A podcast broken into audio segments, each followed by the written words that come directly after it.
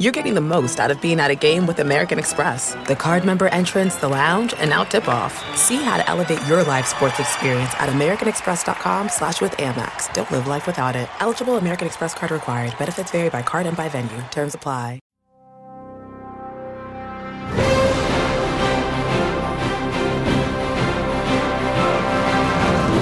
Welcome, everyone, to the latest edition of March Madness 365. I'm your host, Andy Katz. On this edition of our show. I'm going to be joined by Gonzaga head coach Mark Few, who will be a Hall of Famer, head coach of the number one team in the country, 24 0. We want to talk about the regular season journey. Not enough gets discussed on this because we're all about March Madness. That's the name of our podcast, the postseason.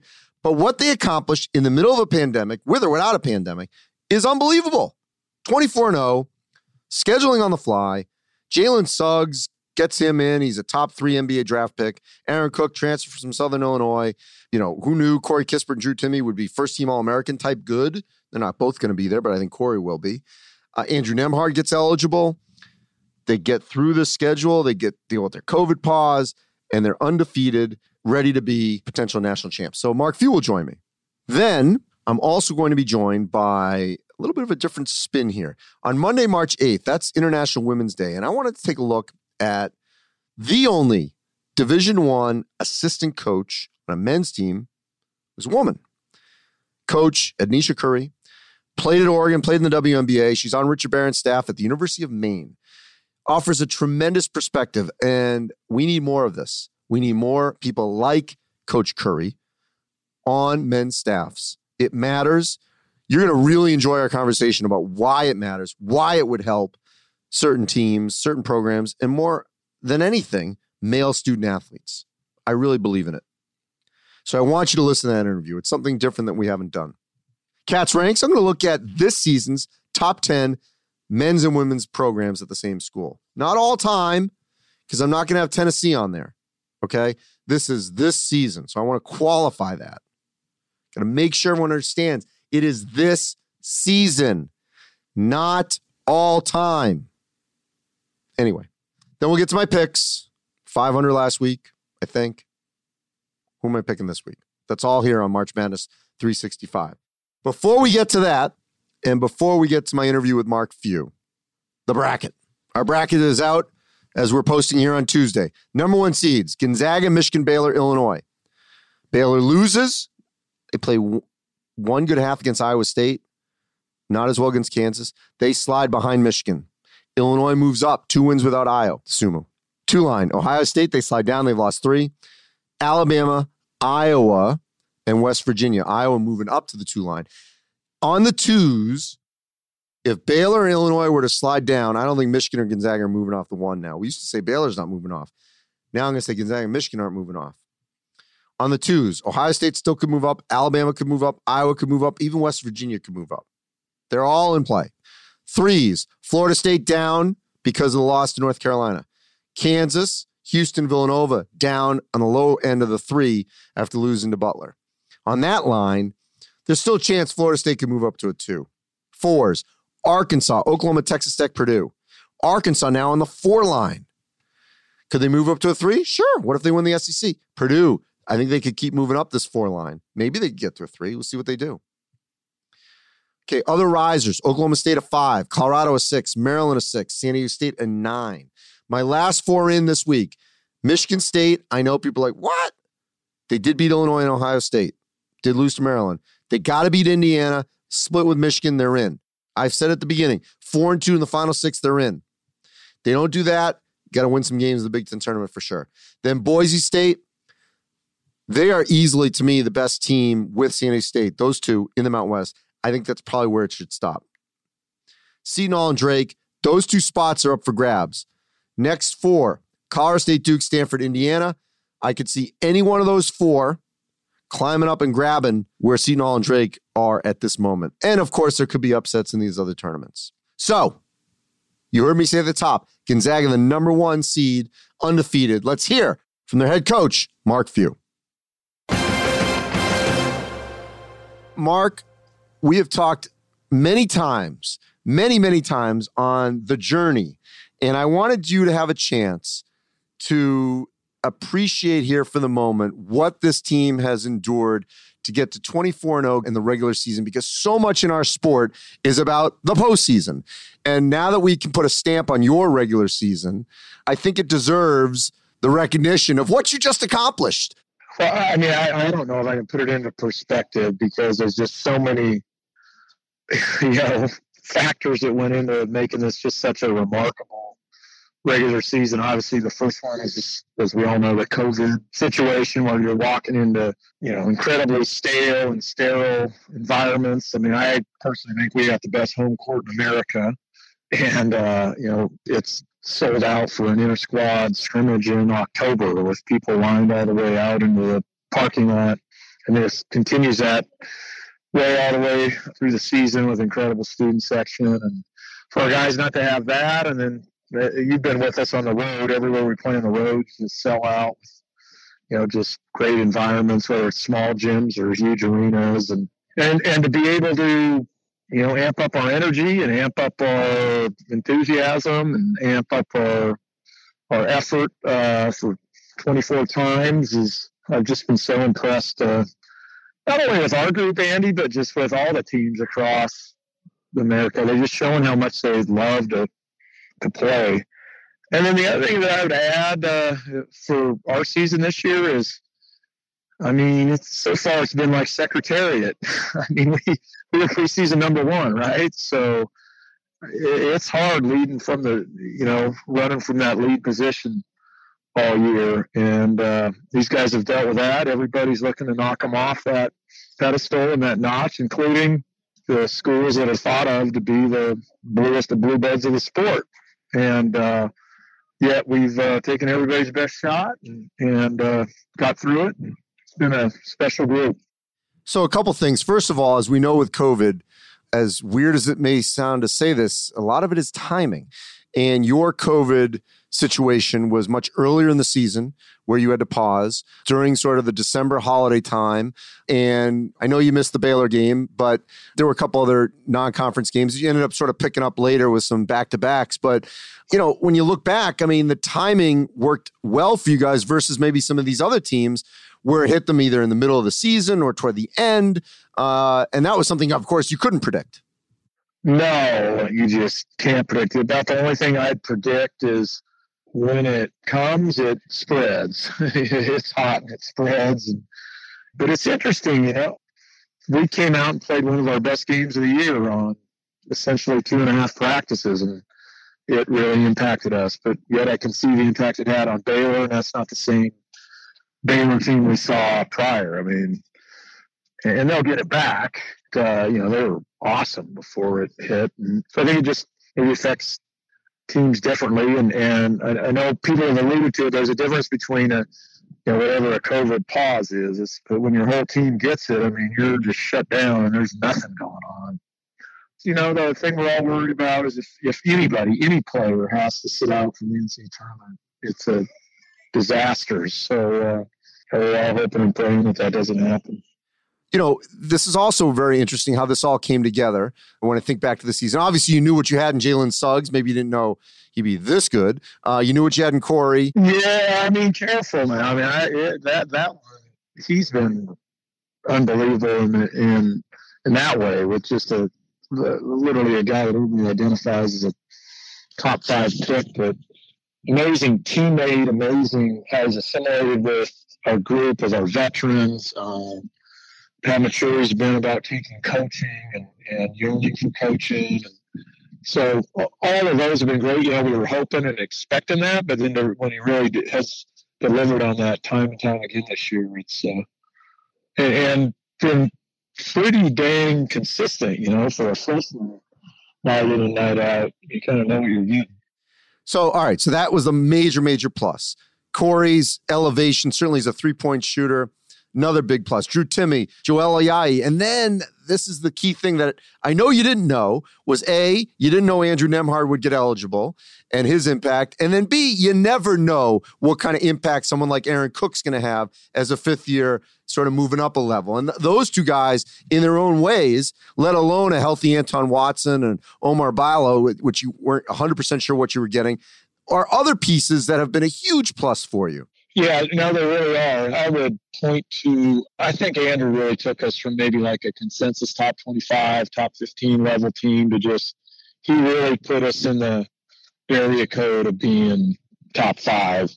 He's really, really good and he, he really gets it. He knows how to play and, and he's just, you know, he was a little bit reticent to mess with the chemistry of the other guys, which tells him how good a guy he is just gives us a veteran guard who's you know played in a big time league and played a lot of big time games and and a lot of savvy and uh, uh, you know just you just add a really really high level player. I mean an NBA caliber player in my opinion. So uh, uh, that's been great. But Aaron Cook's uh, contribution, like you said, needs to be you know acknowledged. He's walked into games where we've been kind of struggling or just kind of lagging along. He's really jumped it up on numerous occasions this year, and he's really bought into that role. And it's been fun to, for him to see him experiencing that, and it's kind of what we would hope.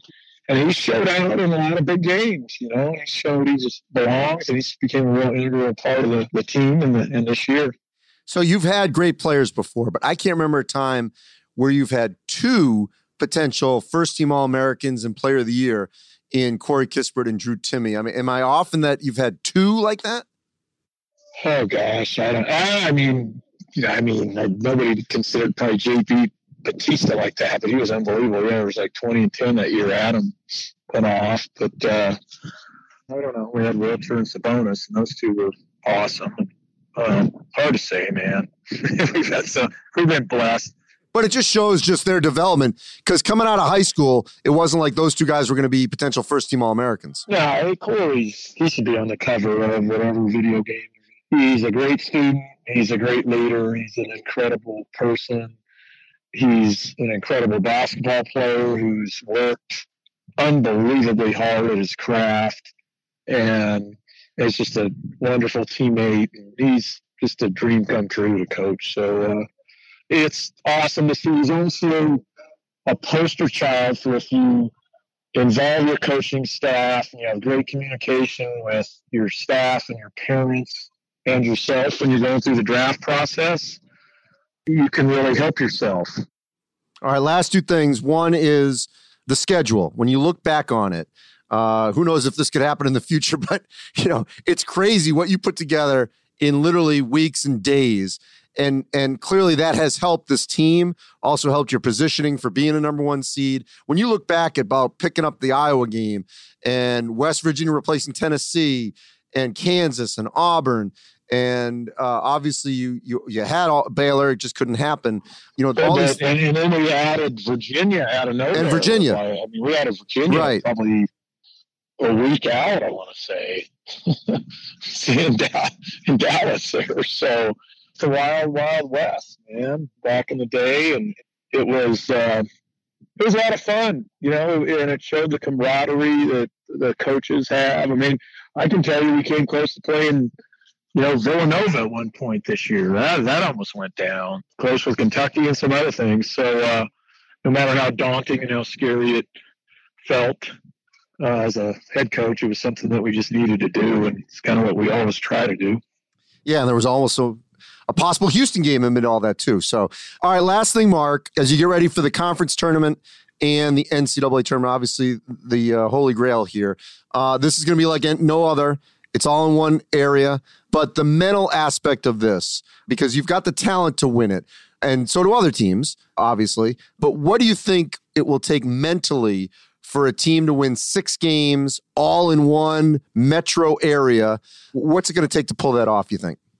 Just require incredible perseverance and just like mentally just dealing with you know just sitting in a hotel and being locked down and um, that that's going to be really really hard.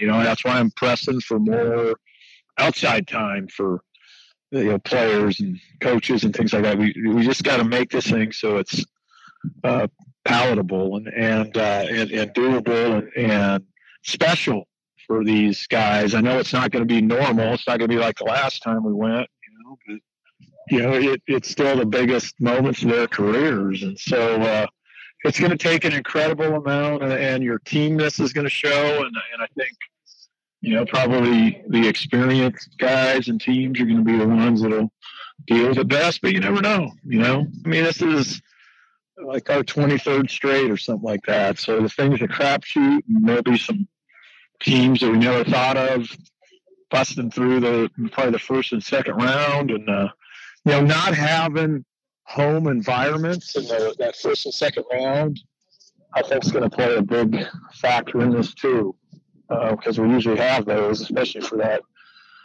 those eight nine games and one sixteens and two fifteen and you know and seven ten type game two versus seven ten. So uh, that's going to make it really interesting.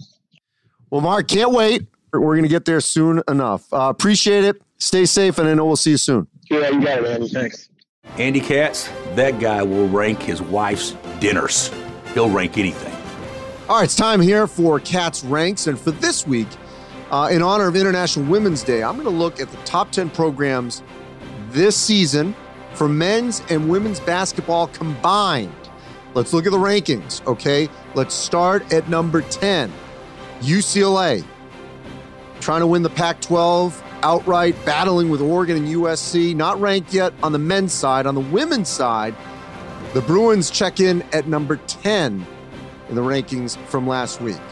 At number nine, this may surprise some people, but UConn, number one women's team in the country. On the men's side, probably a double digit seed, could get up to a nine or an eight, uh, but they're not safely in for sure yet. So that's why I have them further down. Obviously, the women's program is the best in the country, but the men still have a little ways to come up. There was a time when they were clearly number one in both men and women. At number eight, let's go to Oregon. The Ducks right now battling with UCLA for that Pac 12 title and USC. Uh, the women, though, still doing quite well out west. They check in ranked at number 14. So both programs, Dana and Kelly Graves, doing a great job on the men's and women's side in Eugene. At number seven, Maryland.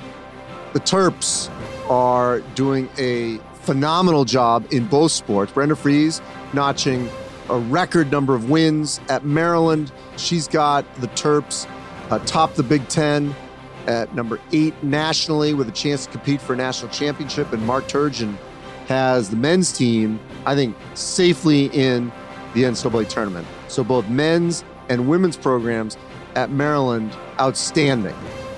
All right, number six, Arkansas, the Razorbacks. Right now, on the women's side, are at 16 in the country, one of the best teams in the SEC. And oh, right now on the men's side, they check in at number 12 because they just knocked off Alabama, and the Razorbacks are number two in the SEC on the men's side.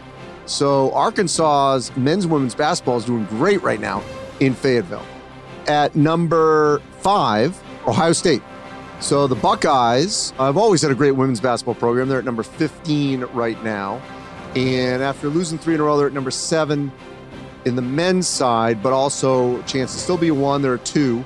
But Ohio State's men's and women's basketball programs have always been consistently good at the same time. At number four, West Virginia. West Virginia, under Hugs, Bob Huggins, they are at six on the men's side, at 17 on the women's side, one of the best programs in the Big 12. So West Virginia doing great in the sport as well. All right, so now we're into our top three. Baylor, Kim Mulkey and Scott Drew, they've been running elite programs for years now down in Waco. So the women are at number seven, and the men are at number three and both could win the national championship. So there's a chance you could have Baylor's men's and women's win the national championship. At number two, let's go to the Big Ten. While Maryland is the best women's team, Michigan isn't that far behind. They check in at number 12 on the women's side, and right now they're at number two on the men's side. So another great program going on right now in the Big Ten in men's and women's basketball. Number one, I'm going with the Zags because the women's program has been a top 25 team of late. They're at 21 right now, 19 and 3. They are favored to win the WCC and join the men's team, which is number one team in the country, undefeated. So the program and basketball in general up in Spokane has been absolutely sensational. And so I think the women need to get the credit that they deserve. They're not probably going to win the national championship on the women's side, but they got a chance to go pretty far. And so the men's and women's side at Gonzaga, I'm putting them number one this season. Not historically, this season. They may have the most balance. You could push me on Michigan, Baylor, Maryland, Arkansas, West Virginia, Ohio State. I get it. But they got the number one men's team undefeated, and the women's team isn't far behind, only three losses so far this season. So that's where I'm going. Gonzaga, Michigan, Baylor, West Virginia, Ohio State, Arkansas, Maryland, Oregon, UConn, and UCLA. Not historically, this season, right now. And now joining me here on March Madness, March Madness 365, Coach Edniesha Curry from the University of Maine. And um, on Monday, March 8th, it is International Women's Day. And we wanted to take a page here, uh, or a segment, I should say, on our March Madness 365 podcast to go down a path that I think is opening up. And I think you are part of that trailblazing group. And I'm good friends with Stephanie Ready, uh, who was one of the first. It's Coppin State. She works for us at uh, NBA TV part of the Turner family. And I remember when she got that job with Fang Mitchell and how it was something that people hadn't seen before a woman coaching men. You know, we're so conditioned to seeing men coaching women. I don't see why it can't be the reverse. So I want to first go back to your own path and at what point you thought that this even was plausible and, and why you chose this. So went to Oregon, WNBA. While you were playing, at what point did you say, you know what, first off, I do want to coach? I never wanted to coach. um, you know, I always tell the story. It was about 25 years old, and I was coming back from overseas in the WNBA, you know, doing the usual community stuff and, and you know, working with boys and girls um, with an AAU program in Oregon, Team Concept. And it was run by my former college coach at CSUN. And he was like, You're born a coach. And I was like, no, dude, like I just don't want to do this. This just keeps me in shape, you know, keeps me sharp, leadership point guard skills.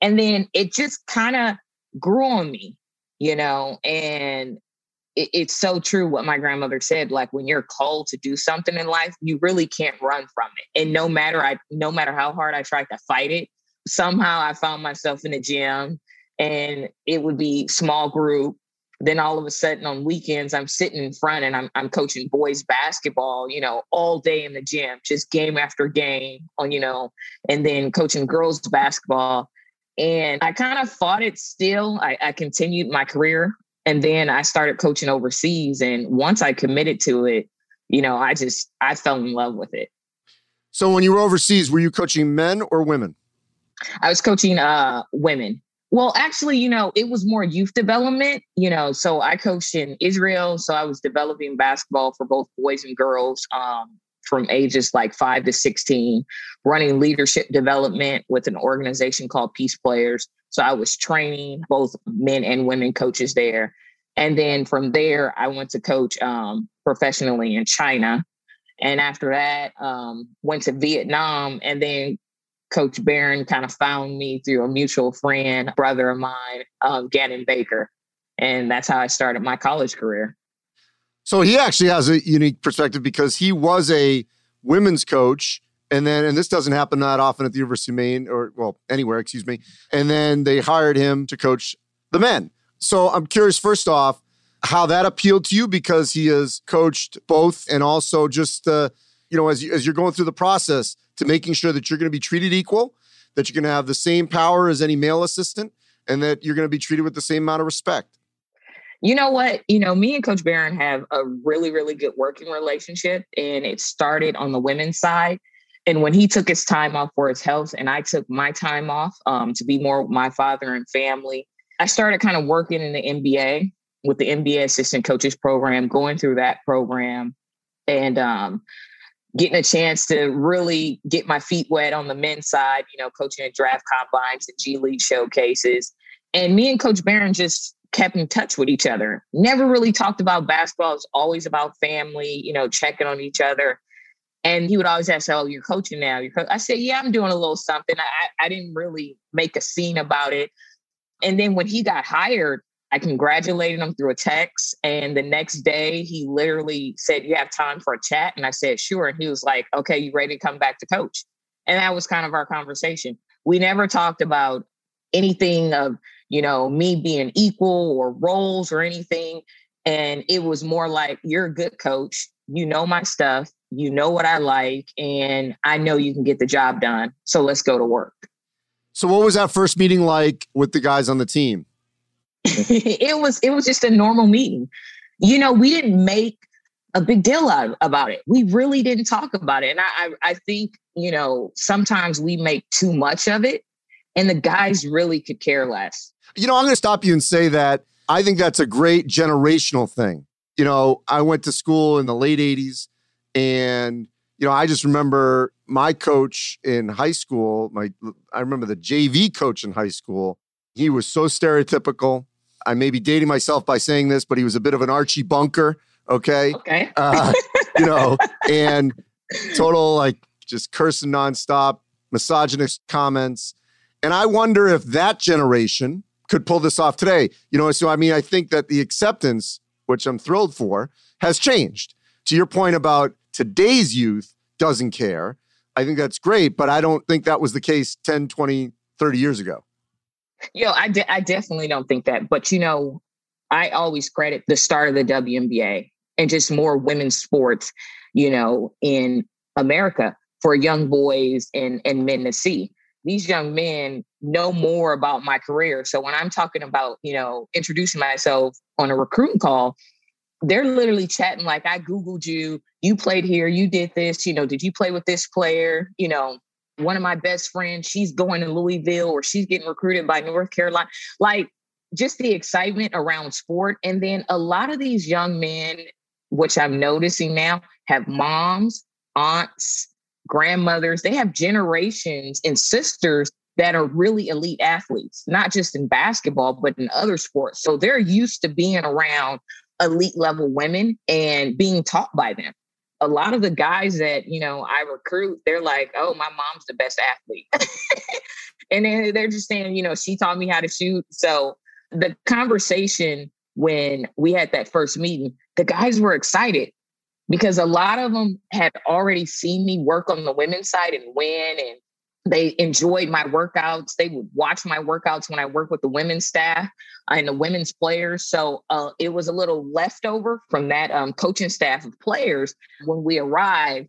So it was like I came in and they were like, "Oh yeah, Coach Eddie's back. You know what's up? And you know let's get to work. You know." And then it was a kind of joke because everyone knows I love 6 a.m. workouts, and you know those who knew me, they were like, "Yeah, if you're in her group, just get ready to get um get on the court at 6 a.m. She likes to get you in and out early."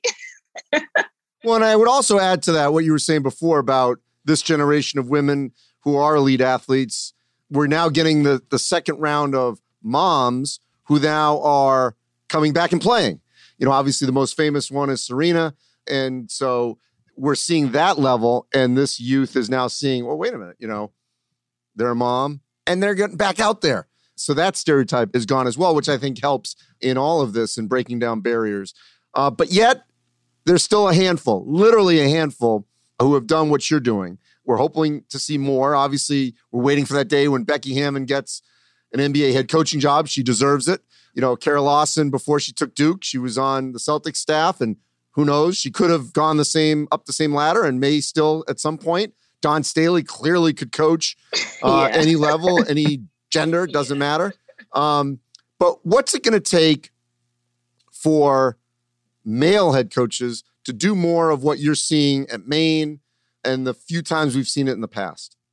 You know what? I think it's it's just realizing that gender has nothing to do with success.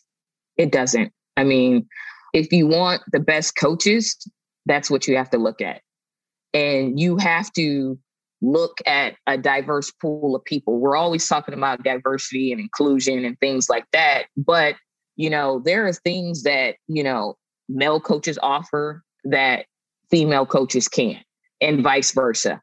And I think, you know, the mindset is actually interviewing, having those conversations, talking basketball with other people that don't look like you.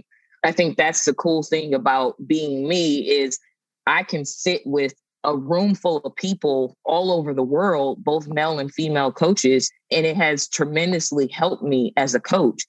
I can't stress more how much that helps these student athletes, you know, for them to be taught, led, mentored, and have role models of both male and female coaches. It's a win win for any staff that does it. And I always tell people, in a 2 3 zone is a 2 3 zone. A matchup is a matchup. Analytics is the same analytics on the women's side and the men's side. You know, just have the courage to find the best people that can get the job done for your kids, your players, and your program, whether they're male or female. So I'm going to take it even another step further that I'm a huge believer, and I'll be on my soapbox for a moment here. And, and we're just coming out of Black History Month whether it's a corporation, whether it's an editorial board, whether it's a newsroom in my world or previous world, uh, doesn't matter. You need representation, people who don't look like you in the room, male, female, people of color, not of color, you name it. And I think it would help the male student athlete to have a female presence for off the court issues. If there is a female assistant coach, that might lower the temperature, you know, the quote locker room talk, that may or may not occur, all those kinds of things that are going to make this person more adaptable in regular society. You know, if you have that presence there, that's going to help. Just like, you know, it would obviously help to not have an all white staff, or if you have a majority white team, not have at least someone of color on the staff. I mean, there's so many ways to balance everything because I heard it throughout the course of the summer and talking to players and coaches how white coaches would hear what their black players were saying, but they weren't listening. And this is the first time a lot of them told me they really listened what it was like when the jersey was off and they're leaving the arena and suddenly the cop car pulls up and they're behind the wheel and what that's like because now it doesn't say, you know, state you, now you're just a black male. So the coaches weren't listening to that. They might have been hearing it, they weren't listening. But by talking about it, by having presence, that can always help. And so I'm a believer. It's not a shtick, it's not a gimmick. It literally will help these young men in the rest of their lives. So that's my soapbox moment. Yeah, I can't agree with you more. I think it has definitely, it's the start of my fourth season. From the three years that I started here, just the growth of our guys and the things that they're involved with in regards to women's rights, you know, on and off campus and the committees that they're doing and stuff they fight for. I think that's a huge testament to how diverse our coaching staff is. It's something that they see. They if they see me fighting for women, they they're like, okay, I care about my coach and I care about the things also that she cares about, and she cares about us as you know, black men, other men of color, international she cares about all of us, then I should care and I should talk about these things. And, you know, just the powerful conversations we have, the vulnerability that they have, but they, I don't think they may have with, you know, other male coaches. Um, but, you know, bringing those conversations to the forefront um, are, are truly powerful. And it, it only makes, you know, like you said, for a better tomorrow. You know, we're always talking about changing you know these these stereotypes and these environments but that starts with actual action. You know you want to change it then you have to start hiring people and, and putting people in these positions. So it, it's not i said something powerful to one of my friends the other day. I said just think about this. I'll use my baby brother. I said he's 15 years old. For majority of life he's had mom dad but he had majority his mom all his life. He had his sisters. That's normal. Hang, you hang out, you listen to your mom, you listen to her leadership, blah, blah, blah. Then he goes to college. And if he's an athlete on scholarship, majority of the time, there's no more leadership like that anymore. It's five precious years of their development where they just go home on break. And if you're a college athlete, you barely go home hardly. You just don't. Um, and I think that's a, a huge piece that we're not thinking about in the actual development of our male student athletes. That's an amazing point. Suddenly, the strong female presence in their lives is just gone. And, uh, you know, during that sort of latter stage of, of adolescence into young adulthood, and it's just missing. And you're right. I mean, I think that a lot of these coaches need to think about how can I better my staff? And by doing it, it is probably by more than anything diversifying uh, to have different voices. Um, and so I hope that you are, you know, obviously not just in a handful, but uh, the first of many in this new generation. So, Maine, just curious, being this is your year four, how have the winters treated you?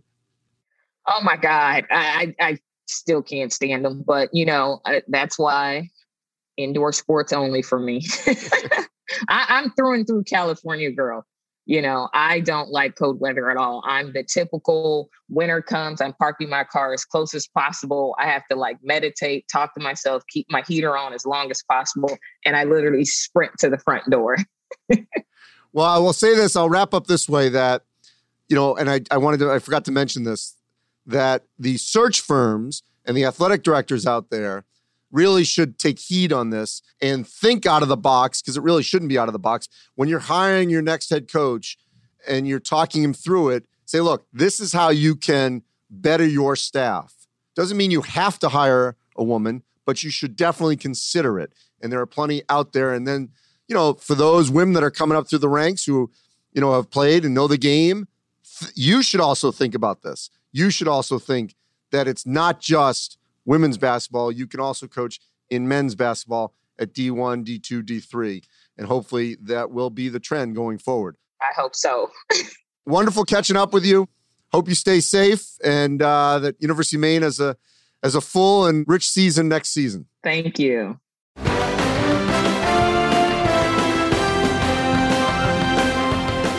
And now it's time for March Chadness. Chad Aycock, my good friend from Turner Sports. It's time for some predictions. Chad, we are in the last week of the regular season, believe it or not, but we also have conference tournaments this week. That's what happens every year. Sort of the, the power schools are finishing up. The one bid leagues start their tournaments. And then next week, it's all tournaments before Selection Sunday on March 14th. So, in the last true regular season week, last week, how did I do? Yeah, Andy, uh, we initially gave you 15 games to pick. And I was like, all right, surely he won't find a way to pick 500 here. But after one postponement and a seven and seven record, you did go 500. Um, but you had some big moments, Andy. You, you picked both of the Arkansas games correct, and that you know led them to be your team of the week.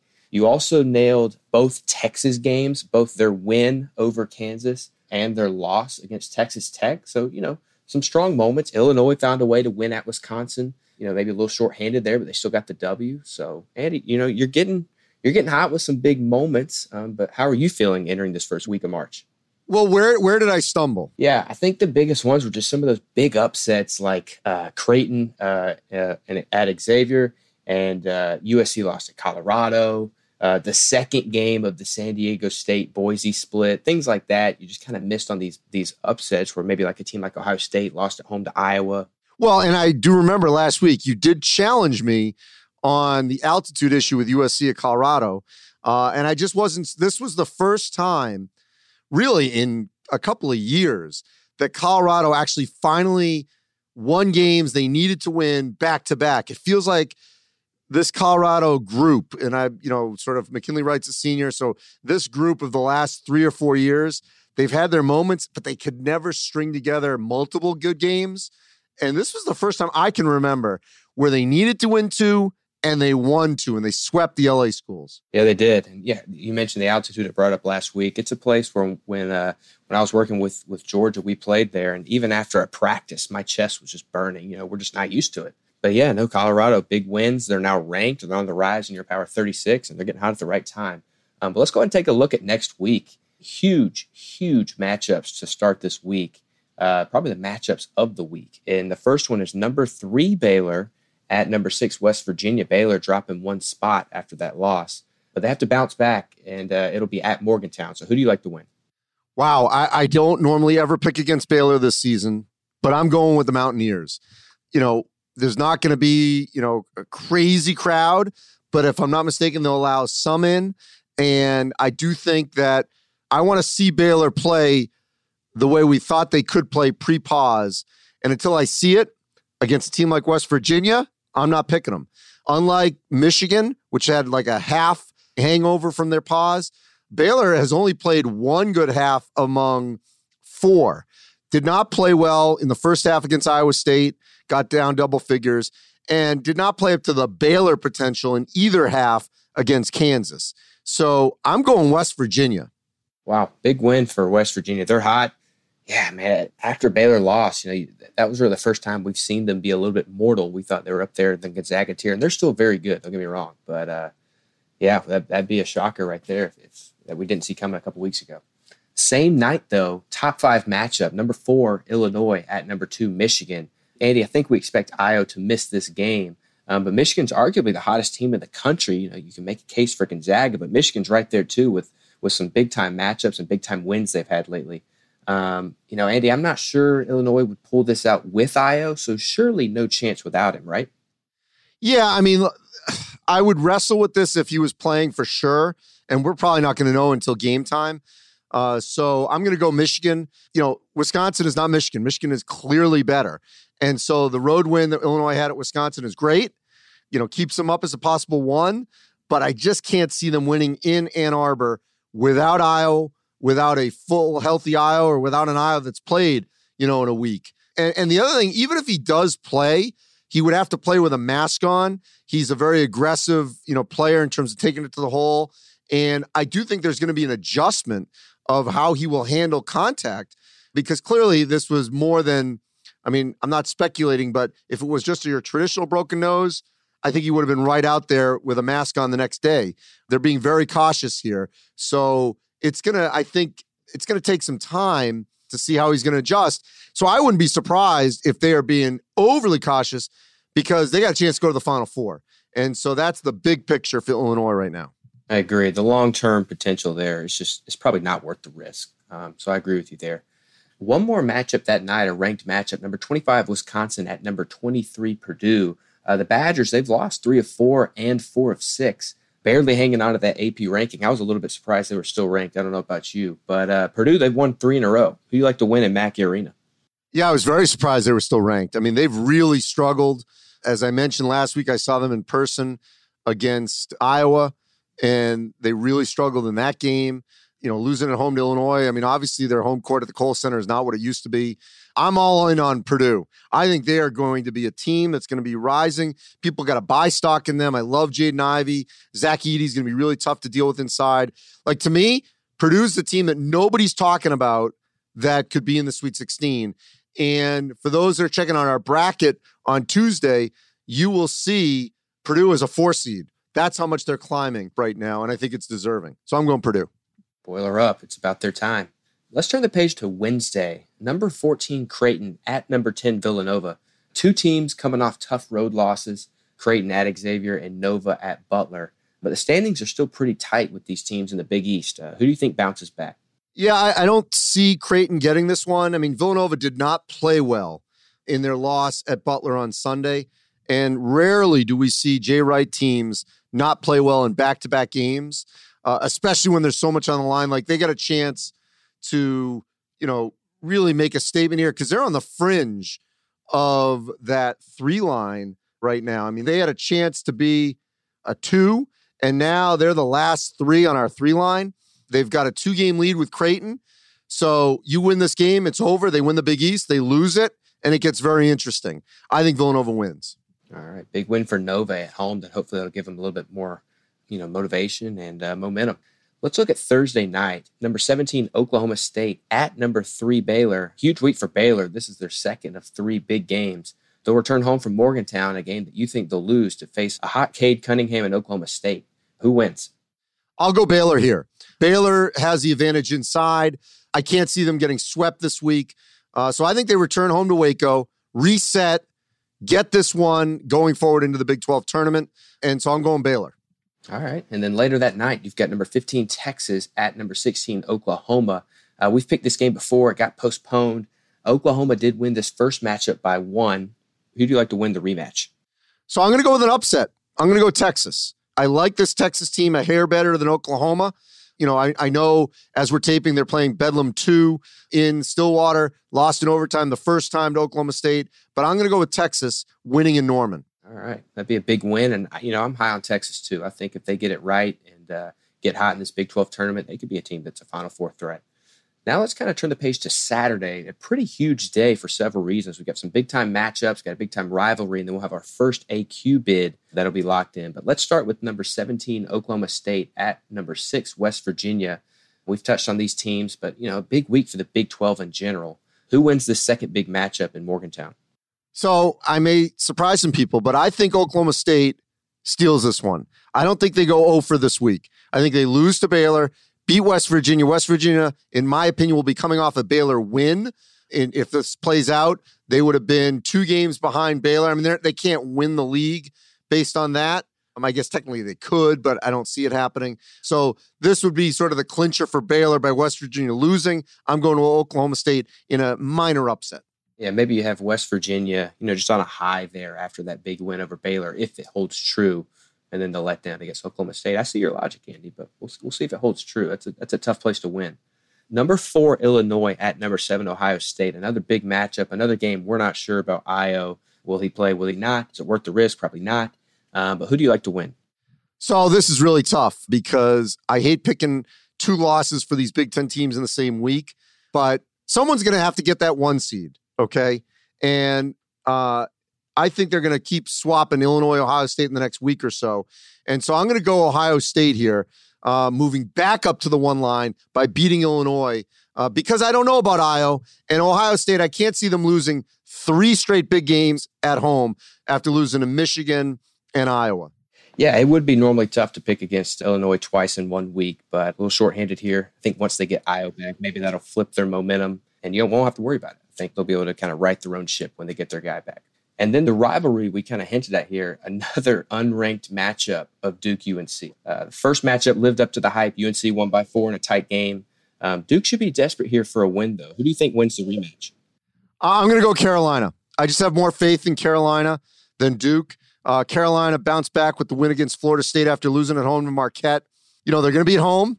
We saw with 3,000 fans the difference it was. Roy Williams, Walker Kessler talking about what it meant to them to just have some noise.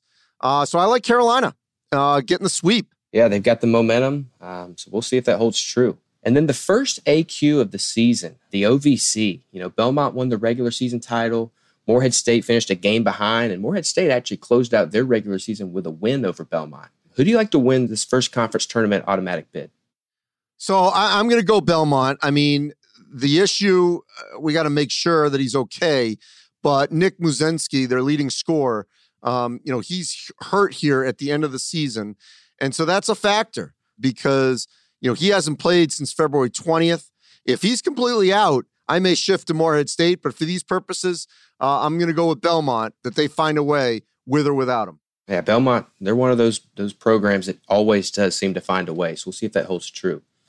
And then Sunday, March 7th, we'll go back to a couple more games here. Number 25, Wisconsin at number five, Iowa. Uh, we touched on the Badgers, but Iowa, they've also kind of flipped the momentum back their way after that win at Ohio State. Who do you like to win? Uh, I'm going Iowa. On senior day, however many fans they allow in there, I don't see Luka Garza and Jordan Bohannon losing to Wisconsin. No chance. That should be an emotional game, too, there. You probably some, some tears flowing at the end of that one. Let's look again at number 18, Texas Tech at number three Baylor, two teams we've already touched on. Um, you think Baylor loses and then rights the ship? They've got one more game, the third straight ranked matchup this week uh, before the Big 12 tourney. Who wins? I go Baylor. I think they end on a high as well and, you know, get some momentum going in the Big 12 tournament. All right, the Bears back on track.